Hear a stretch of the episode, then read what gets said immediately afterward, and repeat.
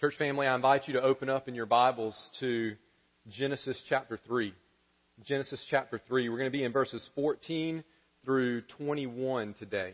Genesis chapter 3, verses 14 through 21. The title of our message is God's Plan Unveiled. God's Plan Unveiled. Genesis chapter 3, verses 14 through 21. Um, if you uh, if you're able to, you find that in your Bible. If you would stand to your feet, and we're going to read from God's Word. Uh, church family, the most important words that are said are what's read directly from God's Word. This is God speaking to us. And His Word says this, beginning in Genesis chapter 3, verse 14.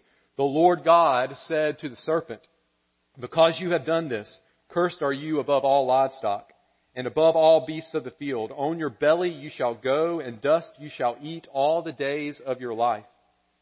I will put enmity between you and the woman, and between your offspring and her offspring. He shall bruise your head, and you shall bruise his heel. To the woman he said, I will surely multiply your pain in childbearing. In pain you shall bring forth children. Your desire shall be for your husband, and he shall rule over you. And to Adam he said, Because you have listened to the voice of your wife, and have eaten of the tree of which I commanded you, you shall not eat of it. Cursed is the ground because of you. In pain you shall eat of it all the days of your life.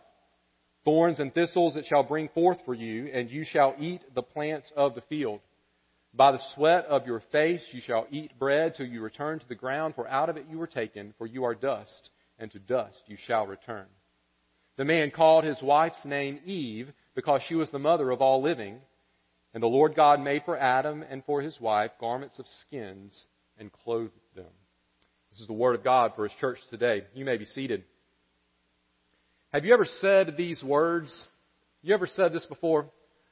Well, that didn't go according to plan. You ever said that? I remember when I was about 16, my dad and I were building a two-story barn.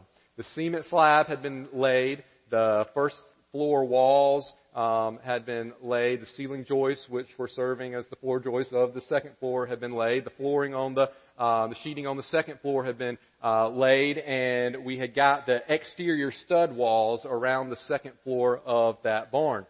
Um, let me. The next step, obviously, is building the roof. So let me set the scene for you.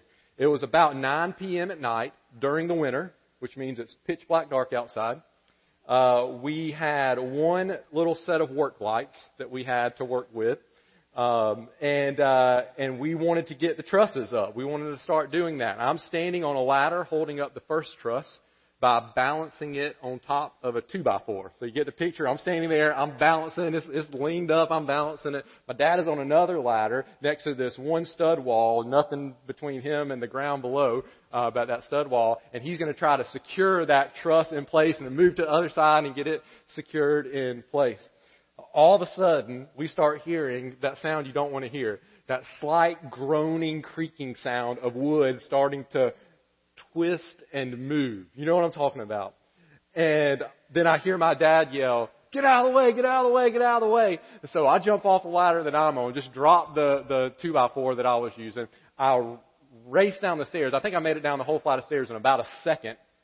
And then as soon as I step to the side, I hear this loud crash, and this hammer just comes whirling down the steps right past my head, slams into the wall in front of me. And what had happened was the truss obviously fell, and it caught a hammer that was laying on the side of a ladder and flipped it, just like you would a spoon on a table, and just slung it down the staircase right after me. And uh, so at this point, I'm down at the bottom. I don't know if Dad's still standing up there on the ladder or if he's falling on the ground below. And so I say, you alright? And I hear, yep. You alright? Yep. And then those infamous words, I don't know who uttered them first, but one of us did. Well, that didn't go according to plan. It was a mess. Um, but of course, um, you probably want the rest of the story. My dad was not to be defeated that night, and um, by the time we left that night, I don't know what time it was, but we had a few of those uh, roof trusses in place, and then we finished it out, and that roof is still standing strong almost 20 years later. I'm sure we could all go around the room, we could all tell stories of, well, that didn't go according to plan that have happened in our lives. Some of them may be funny stories, some of them may be hard to think about and hard to tell stories. Two weeks ago, we saw in Genesis chapter 3, verses 1 through 5, how a serpent tempted the first woman to disobey God. And then last week, we saw in Genesis chapter 3, verses 6 through 13, how that woman and her husband who was with her chose to rebel against the God who had made them in his image and who had provided everything they needed to live the most perfect life imaginable. When we come to the end of Genesis chapter 3, verse 13, it will be really easy to say, well, that didn't go according to plan. And kind of step back and just go, well, it's all messed up. There's no hope now. But God's Word, church, doesn't leave us wallowing in the muck and mire of the sinful corruption, which, as we saw last week, had already begun to take root in the heart of sinful humanity. Before we even have time to wonder what's going to happen next, God speaks. And we see Him speaking throughout most of our passage for today. And his words are a mixture. They're a mixture of both judgment and promise, consequences and hope, curse and blessing. In the next section of Genesis 3, we see God unveil His plan, which He had from before the foundation of the world. In verses 1 through 5, we learn this, that the reality of temptation should drive us to Jesus for a divine rescue. And then in verses 6 through 13, we learn that the ugliness of sin should drive us to Jesus for a beautiful salvation. And church family, today I believe that we'll see in chapter 3 verses 14 through 21 of Genesis that the certainty of God's promise should drive us to Jesus for a new life. I told you several weeks ago that throughout chapter 3, we just want to be driven to Jesus over and over and over again. Today we see the certainty of God's promise should drive us to Jesus for a new life. After the woman and then the man sinned, verse 7 tells us that they were for the first time aware of their nakedness. We know this wasn't a good thing because what did they do? They immediately tried to cover their nakedness. Then they tried to hide from God, probably because they knew that their covering wasn't good enough to keep God from knowing that they had disobeyed Him. And then God confronts the man and then the woman. Uh, and, and both of them, they kind of do the same thing. They try to shift the blame, shift the focus away from themselves rather than humbly confessing their fault. And verse 13 ends with the woman saying to God, The serpent deceived me and I ate. And then in our passage for today, God does what he has to do because he's a holy and righteous God. He pronounces the consequences for sin. He speaks to the serpent We'll talk about that. He speaks to the woman. We'll talk about that. He speaks to the man. Then Adam gives his wife a new name, and then God provides for them a much needed gift. Now, as we study these verses, we don't merely want to see and hear what happened in the garden, though we do want to see that. But we also want to see and hear from the Lord and understand is how what happened in the garden really matters for our lives today. As we see God unveil His sovereign plan, I believe we see three main truths emerge from this passage, and that's what I want to share with you today. First is this. We must battle an enemy who will be defeated through the promised Son. Church, we must battle an enemy who will be defeated through the promised Son. See, even though the man and woman sinned, even though God confronted the man and woman concerning their sin, the first word of judgment God speaks is not directed toward the man or to the woman. The first word of judgment God speaks is directed toward the serpent. Verse 14 and 15 says, The Lord God said to the serpent. See that? He, he confronts the man and the woman in their sin, and then he speaks first to the serpent. He says, Because you have done this, cursed are you above all livestock and above all beasts of the field. On your belly you shall go, and dust you shall eat all the days of your life. I will put enmity between you and the woman, between your offspring and her offspring. He shall bruise your head, and you shall bruise his heel. There's a lot going on in these two verses, but let's just notice here the big picture to begin with. God's first word of judgment is directed toward the serpent. As we see throughout the rest of this passage, God still loves the man and the woman. Even though they have willingly rebelled against him, God still loves the man and the woman. Yes, their sin has broken his relationship with him. Yes, he is going to have to kick them out of the garden. Yes, in one sense, they have become his enemy, but God's greatest enemy is not mankind, but Satan. Satan's temptation of the woman was a declaration of war against the sovereign God. And so God's first words of judgment are directed toward His primary enemy, who also happens to be our primary enemy. First we see there is humiliation, the humiliation of the serpent in verse 14. He's not going to be a revered beast, but a cursed beast. He will be humbled to the dust of the earth to be trampled upon. And then we see the ultimate defeat of this serpent in verse 15. Verse 15 tells us that there's going to be enmity, that's hatred between the serpent and the woman, between the woman's, uh, between the serpent's offspring and the woman's offspring. In other words, there's going to be a battle. There's going to be this battle that begins to rage from this moment on, not indefinitely as we'll see in just a moment. But there will be this ongoing battle for now, this struggle between the serpent and all his servants of evil on the one side, and between the woman and all her offspring on the other side. And this is the battle between good and evil that we see in our world today, that we see in our own hearts today, the struggle between doing what is right versus doing what is wrong, the struggle between doing what will help us fit in with the world around us, and between doing, between that and doing what would bring honor and glory to the God who has created us. This battle is a very real battle. It's a battle against a very real enemy, against the serpent, against Satan. And God said it would be like this. He's telling us right here this is what life now is going to be like. You are now, humanity is now living in a battle. But God also promised that it would not be an eternal battle. It would not be an eternal struggle between good and evil. For the offspring of the woman would ultimately defeat the serpent. Notice the end of verse 15. He says, He, speaking of this offspring or seed, depending on your translation, offspring or seed, you can translate it either way. And you'll hear me use both today. Um, this offspring coming from the woman, he shall bruise your head, and you shall bruise his heel. And this word bruise, we translate it different ways. Strike, uh, like a blow to someone. Uh, you can translate it different ways, but it, both times it's mentioned there, it's the same word. It's the same word in Hebrew repeated both times. What the serpent does to the offspring, or the seed, the offspring does to the serpent.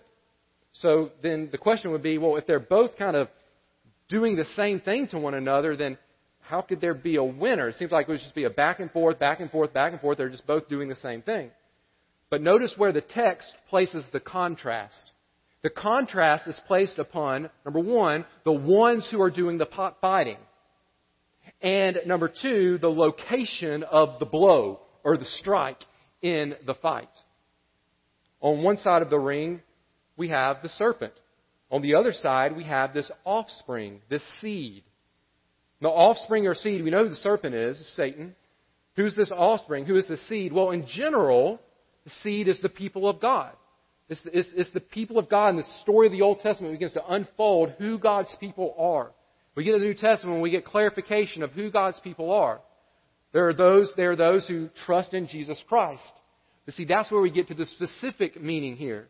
The offspring in general refers to the people of God, but specifically, the specific offspring, singular, is Jesus, the Messiah, the Christ, the promised King, the Son of God.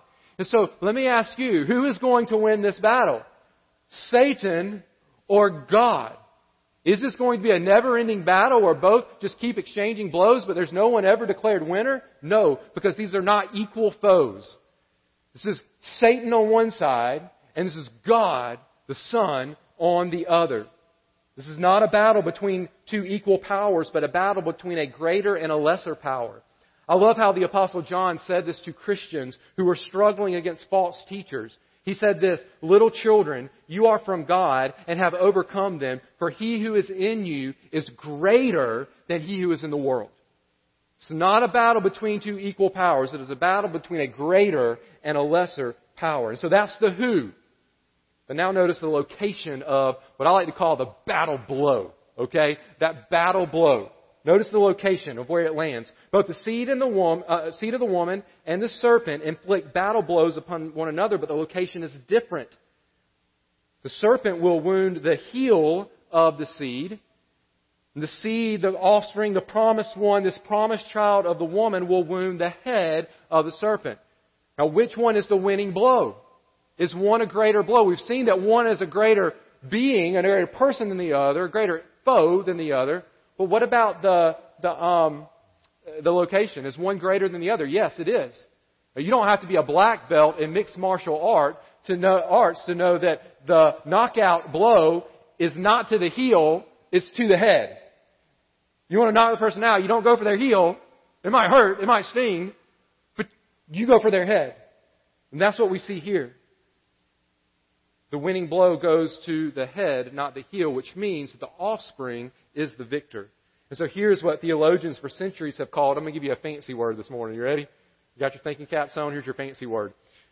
It's what, it's what has been called for centuries the proto-evangelium. You say, what in the world does that mean? Well, it's two Greek words that are a compound word. The first word means first, proto, and the second word, evangelium, is a Greek word that means good news. The first good news, the first mention of the gospel of Jesus Christ is right here in chapter 3, verse 15.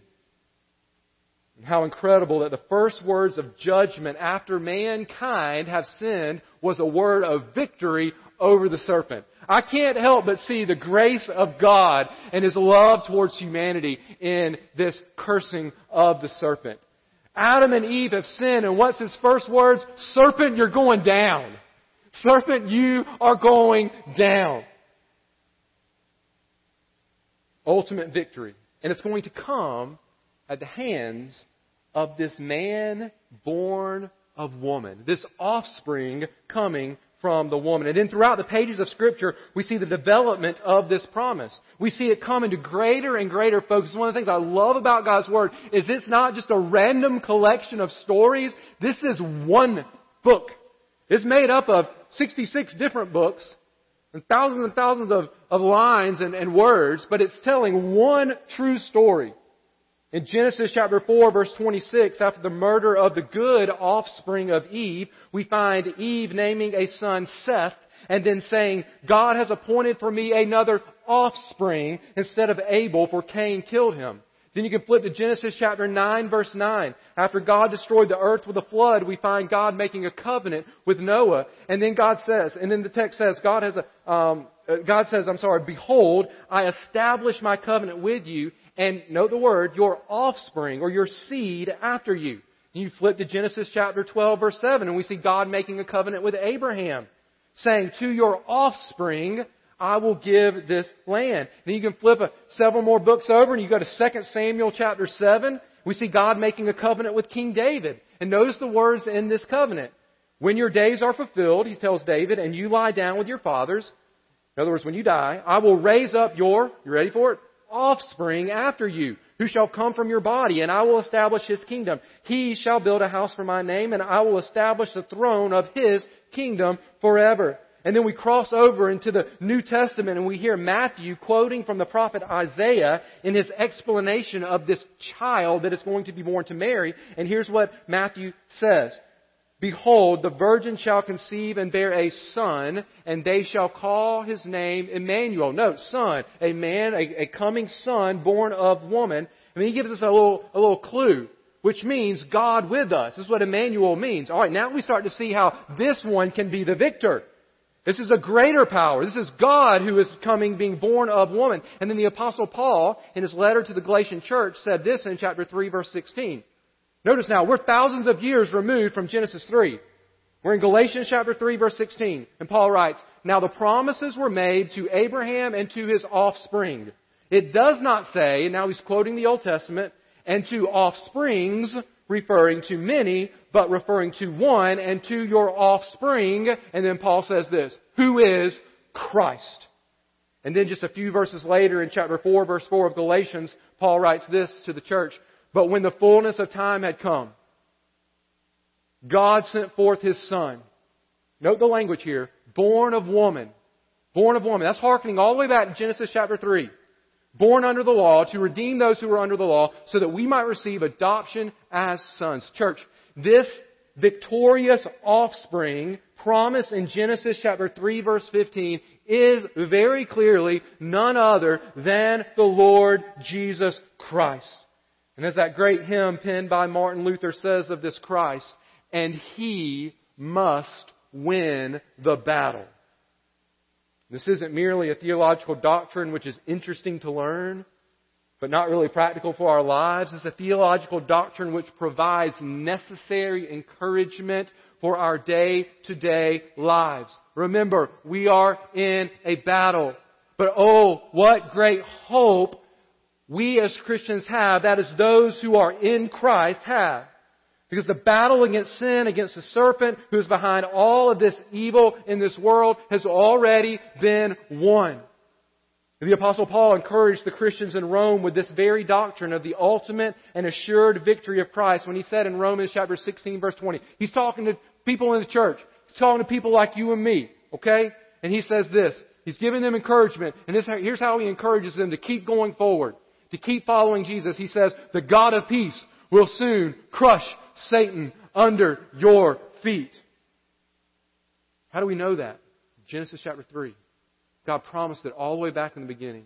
The writer of Hebrews offered similar encouragement when he wrote, Since therefore the children share in flesh and blood, he himself likewise partook of the same things, that through death he might destroy the one who has the power of death, that is, the devil, and deliver all those who through fear of death were subject to lifelong slavery. Church, we must battle an enemy. That's real. Be real, right? There's a battle raging around us in our hearts today. But we battle an enemy who will be defeated through the promised Son. And in one sense, the victory has already been won. The second main truth we see as God unveils His plan for humanity is this. We must endure pain and difficulty ending in death. Not going to try to sugarcoat it for you. We must endure pain and difficulty ending in death. After God curses the serpent and promises a son who's going to come and conquer the serpent, now it's time for God to turn his attention to the woman and to the man. But again, I want us to not miss the big picture. Last week we saw that God cannot ignore sin. Now we see that God cannot let sin go unpunished. There are consequences to rejecting God and His good word and His good design. And yet, even in the midst of the punishment, as we walk through some of these punishments, we're going to see and hear glimmers of hope. There's going to be glimmers of hope mixed in with these consequences. Verse 16 says, To the woman, he said, I will surely multiply your pain in childbearing. In pain you shall bring forth children. Your desire shall be for your husband, and he shall rule over you. And what we see is that the punishments of the woman, and in a minute when we get to the man, strike at the heart of the unique roles that God gave to the man and to the woman. The woman was created in a very unique way such that she could bear children, which means she was a vital part, played a privileged role in humanity fulfilling God's purpose for them to multiply and fill the earth. Remember, that was a command given before sin entered the world. They're to multiply and fill the earth. Well, that takes a woman to have a very, very large role in that taking place. Very privileged role. And so now, now her participation in God's unique design for her life would come with immense pain.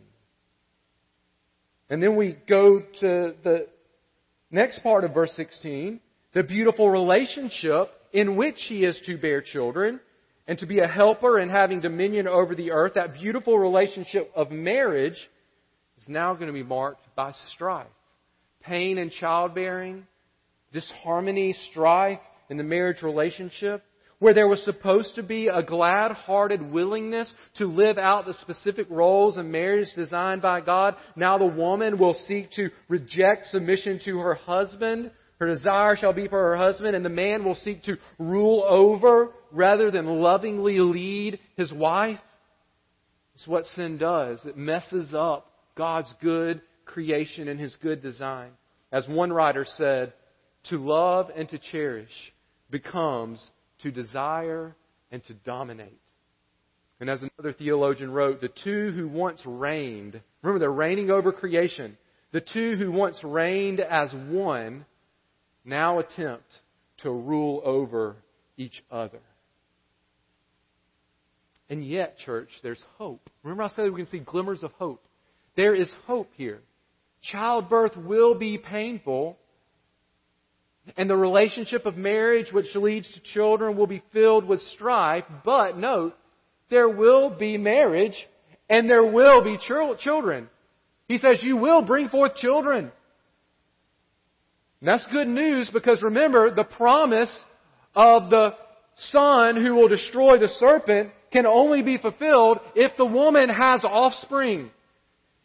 And so there's this glimmer of hope. Even though now it's going to be messed up, now it's going to be in pain and strife, there will still be children who are born, which means the hope, the promise, is still alive. Then God turns to the man in verses 17 through 19. Instead of listening to the voice of God, he listened to the voice of his wife. And that phrase, listen to, that you see there in verse 17, it's a, it's a idiom, a, figure of speech which means to obey. It not, doesn't just mean I, I heard what she said, it means I obeyed.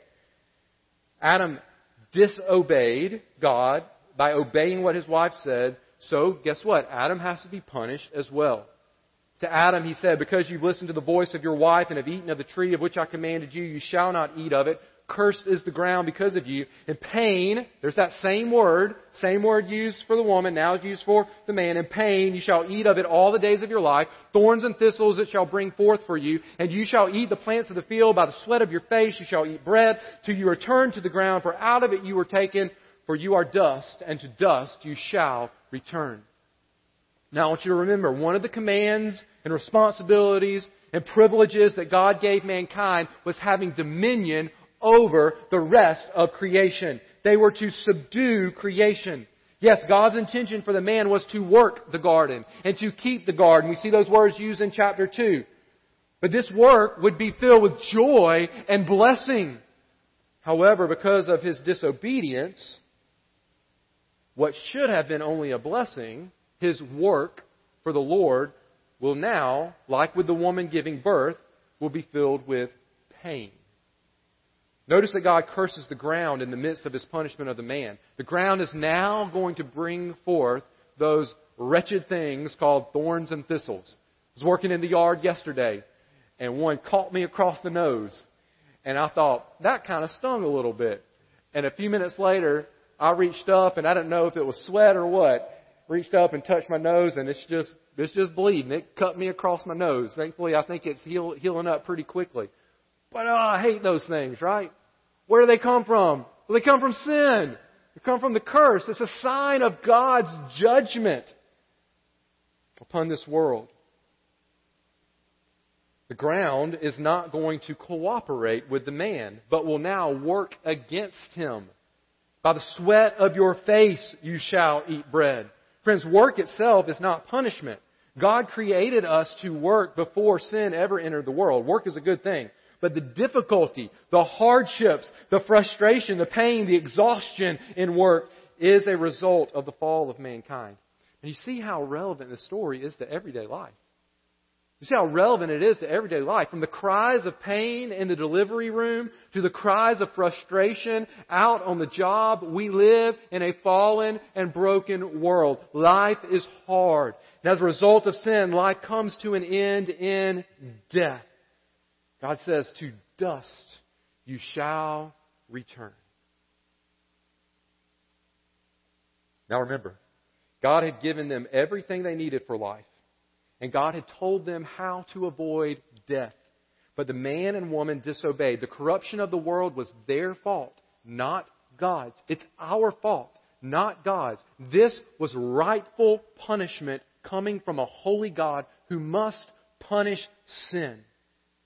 So whenever childbirth is painful, whenever marital strife arises, whenever the crops don't grow, or the machine or the computer breaks down at work, causing frustration, whenever you stand at the bedside of a dying friend or family member, let it remind you of the ugliness of sin.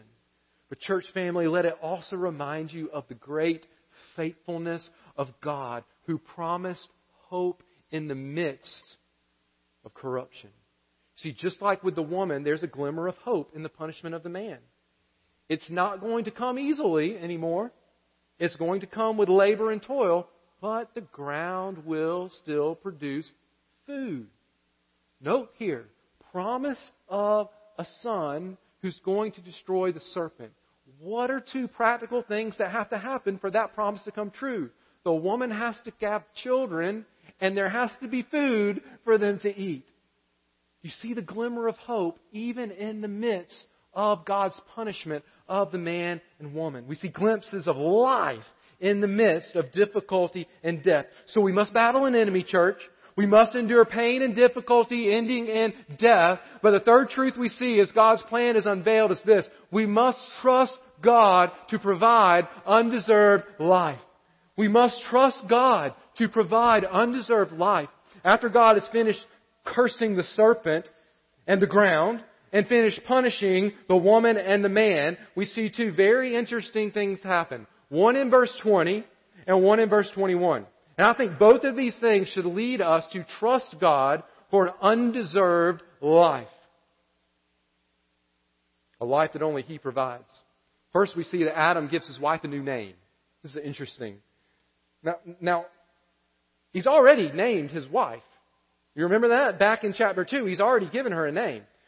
When he saw what God had formed from his rib, back in chapter 2, Adam exercised his God-given authority and he named the woman. He said, she shall be called woman.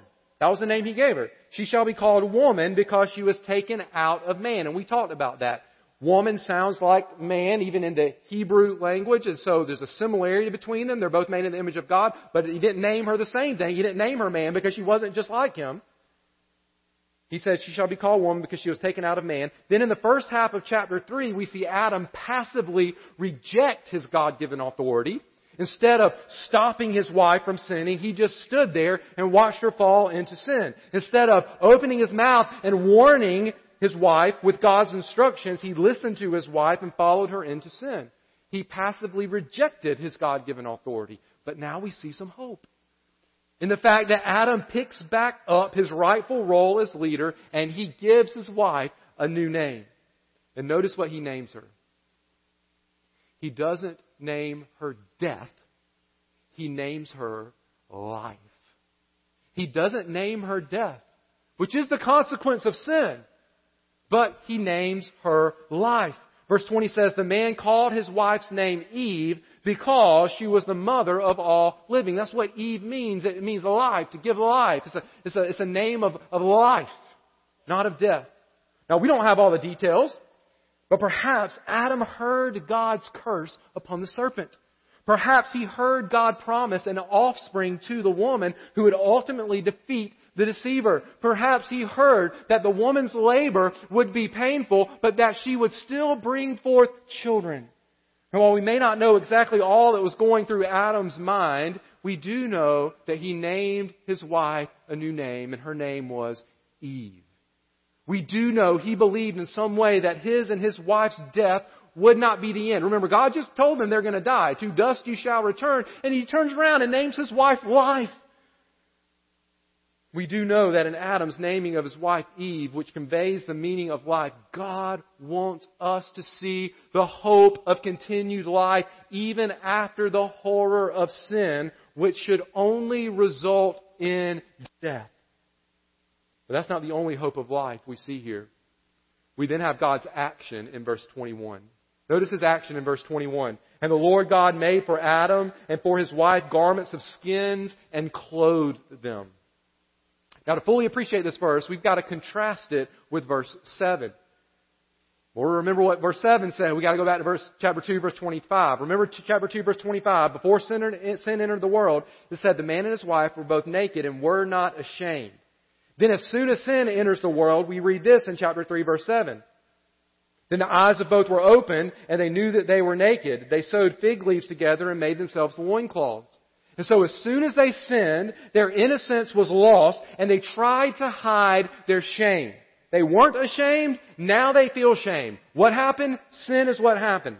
But apparently, their efforts at covering their sin, their shame, did not work. God still saw their sin and punished them because of their sin. But God didn't stop there. Verse 21 tells us that God did for them what they could not do for themselves. Notice the contrast between verse 21 and verse 7. The fig leaves needed to be replaced with something more costly. The skins of an animal. An animal had to die. The covering of oneself had to be replaced with receiving the covering provided by someone else.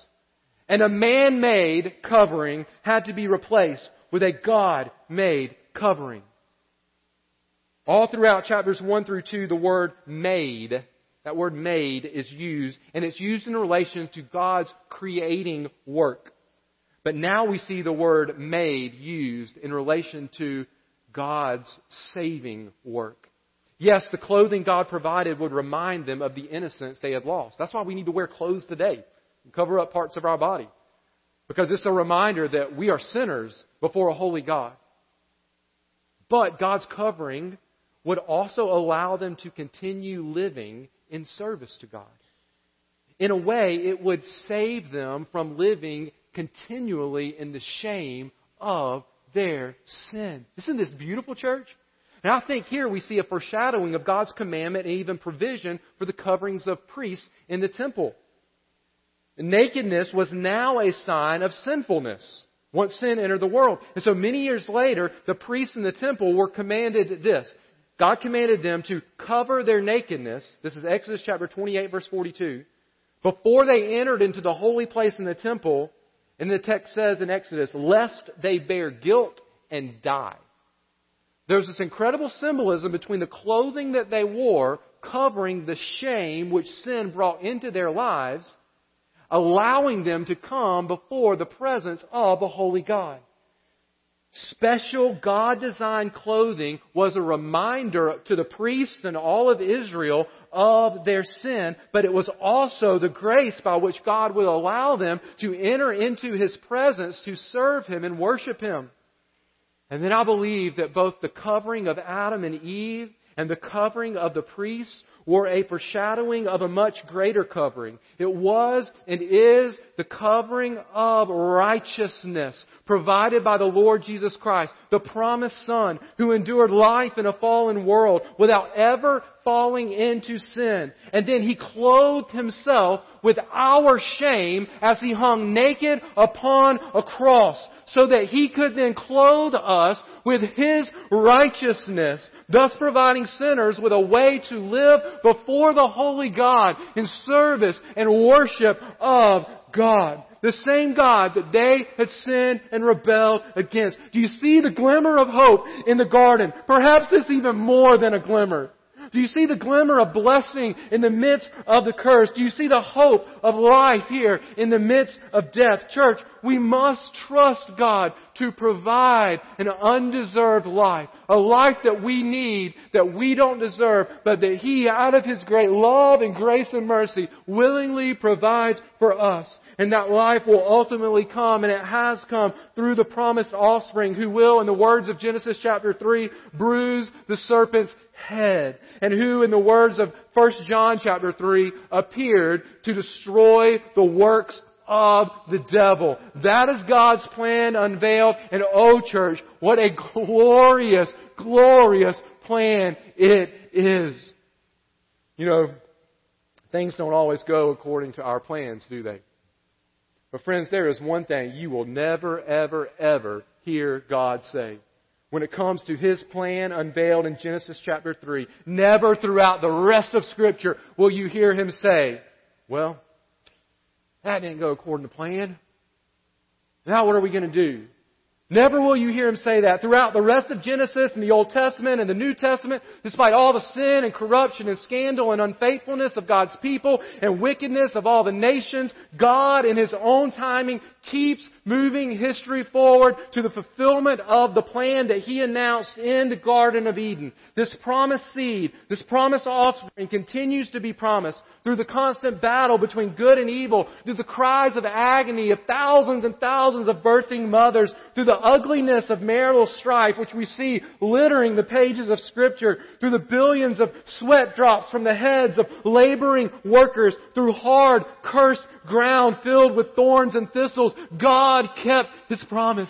For on a night in a little town called Bethlehem, a mother in the pains of childbirth gave birth to this promised seed. And he grew up to be a man, battling against the serpent, but never ever submitting to the serpent's deceitful ways. And then the serpent struck.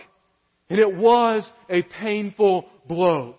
There were whips and there were punches. There were thorns plucked from the cursed ground and pressed into the head of this promised seed. There were nails driven into the offspring's hands and into his feet. There was a cross upon which he hung. There was a dead body laid in a tomb. The serpent has struck. But church, we rejoice today because the serpent only struck his heel. And that offspring of woman was laid in a borrowed tomb. But on the third day, church, it was time for that heel struck promised offspring to prove his power and victory over that ancient serpent when he rose up from the dead. And then is what comes to pass, scripture which says, death is swallowed up in victory. Oh death, where is your victory? Oh death, where is your sting? Victory, church, was proclaimed in the Garden of Eden. Victory was displayed up on a cross and then in an empty tomb. And victory will be complete on that coming day when the promised seed cast that deceiver of the nations, that ancient serpent, into the lake of fire where he will be tormented both day and night, scripture says, forever and ever and ever. Church, the wounded heel of the suffering servant will destroy the head of the slithering serpent. The crucified Savior will defeat in the end because He has already defeated on the cross and at the empty tomb the enemy of Almighty God. The one called Jesus the Messiah was proclaimed the conquering King all the way from the beginning. And church, when God unveils His plan, there is no doubt. He will see it through. Where does that leave us today? It leaves us living in a world full of the consequences of sin. Pain and strife, death and destruction. But church, if you are in Christ today, if you are in Christ, the plan of God does not leave us here in the midst of that pain and strife forever. For all who call upon the name of the Lord will be saved. For if we confess with our mouths that Jesus is Lord and believe in our hearts that God raised Him from the dead, we will be saved. For the wages of sin is death, but the free gift of God is eternal life in Christ Jesus our Lord. For if He goes to prepare a place for us, he said he will surely come again and take us to be with him there. Church, Jesus said that he is the resurrection and the life. He said, whoever believes in me, though he die, yet shall he live, and whoever believes in me and lives shall never die. Yes, we have an enemy, but church, we serve the unstoppable King of Kings. I cannot read Genesis chapter 3. I cannot preach this to you today without finishing the sermon with Revelation.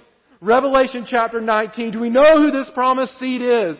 Yes, he came born humbly of a woman. Yes, he rode humbly into Jerusalem on a donkey. Yes, he hung humbled and in shame with our sin upon him on a cross. But you know how the story ends? For I saw heaven open to behold a white horse. The one sitting on it is called faithful and true. And in righteousness he judges and makes war. His eyes are like a flame of fire. And on his head are many diadems. And he has a name written that no one knows but himself. He is clothed in a robe dipped in blood. And the name by which he is called is the Word of God. And the armies of heaven, arrayed in fine linen, white and pure, were following him on white horses. From from his mouth comes a sharp sword with which to strike down the nations, and he will rule them with a rod of iron. He will tread the winepress of the fury of the wrath of God the Almighty. On his robe and on his thigh he has a name written.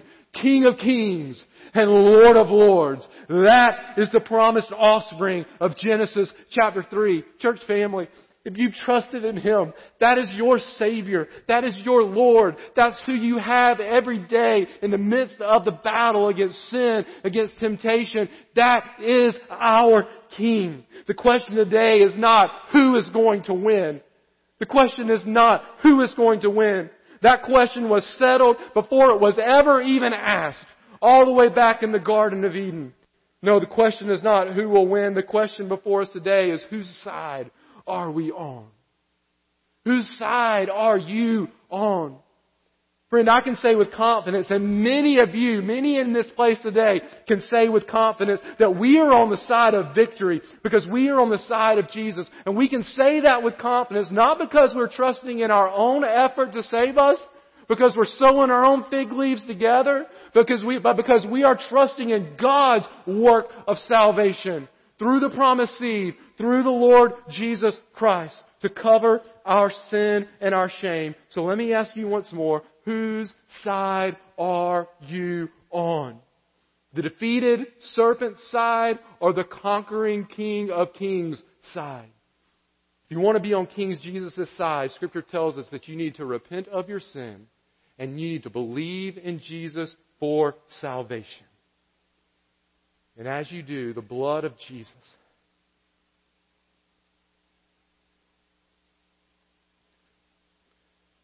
will cover you over every sin that you've ever committed and that you will ever commit. And you will be able to live before the Holy God in service and worship for all of eternity. I pray today the certainty of God's promise will drive us to Jesus for new life. Would you pray with me? Heavenly Father, thank you for Jesus.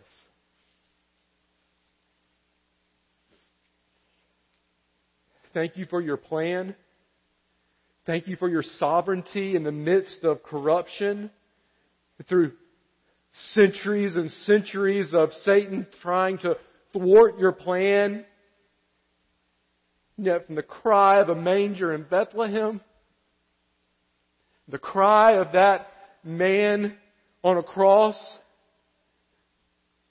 the cry of victory from an empty tomb.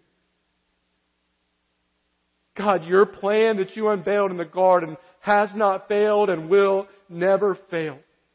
So God, we ought to be, as Christians, as people trusting in Christ, the most joyful people in all the world.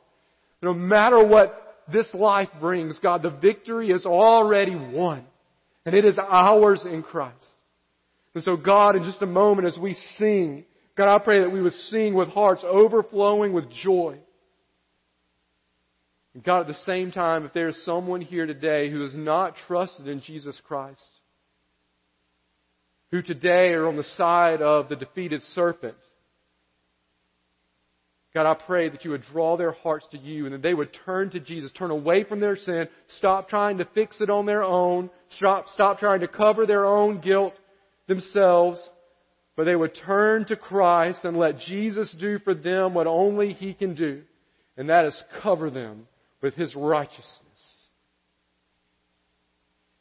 God, would you be honored as your church continues to worship you today. In Jesus' name we pray. Amen.